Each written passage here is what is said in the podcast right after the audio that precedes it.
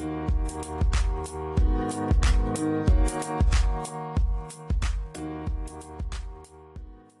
Biaj, what is up? This is Sachin Singh. Before saying anything else, happy 420 to people who are celebrating. So, people, this is my first ever podcast. Since most people have started trying new things, so I thought, why shouldn't I give it a try? Uh, it is free anyway. मुझे सच में नहीं पता है how this is going to be uh, because uh, I've never been this much vocal in my entire life.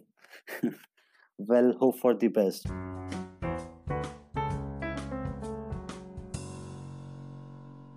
Yo people this is my first podcast सबसे पहले मैं अपने बारे में बता दूँ। I am Sachin currently pursuing film making at Whistling Woods International so I have decided to make my first podcast a small and a quick one कुछ बातें हैं जो बताना चाहता हूँ पॉइंट्स में। First point my podcast would be in English obviously सबको पता होगा इंग्लिश का मतलब। फिर भी अगर किसी को नहीं पता, ये हिंदी और इंग्लिश का मिक्स होता है।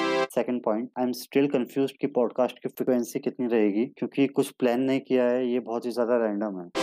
Third point I would be talking about movies music etcetera with my friends artist aspiring artist and most importantly with mind likely people अब इससे ज़्यादा अभी कुछ नहीं बोलूँगा।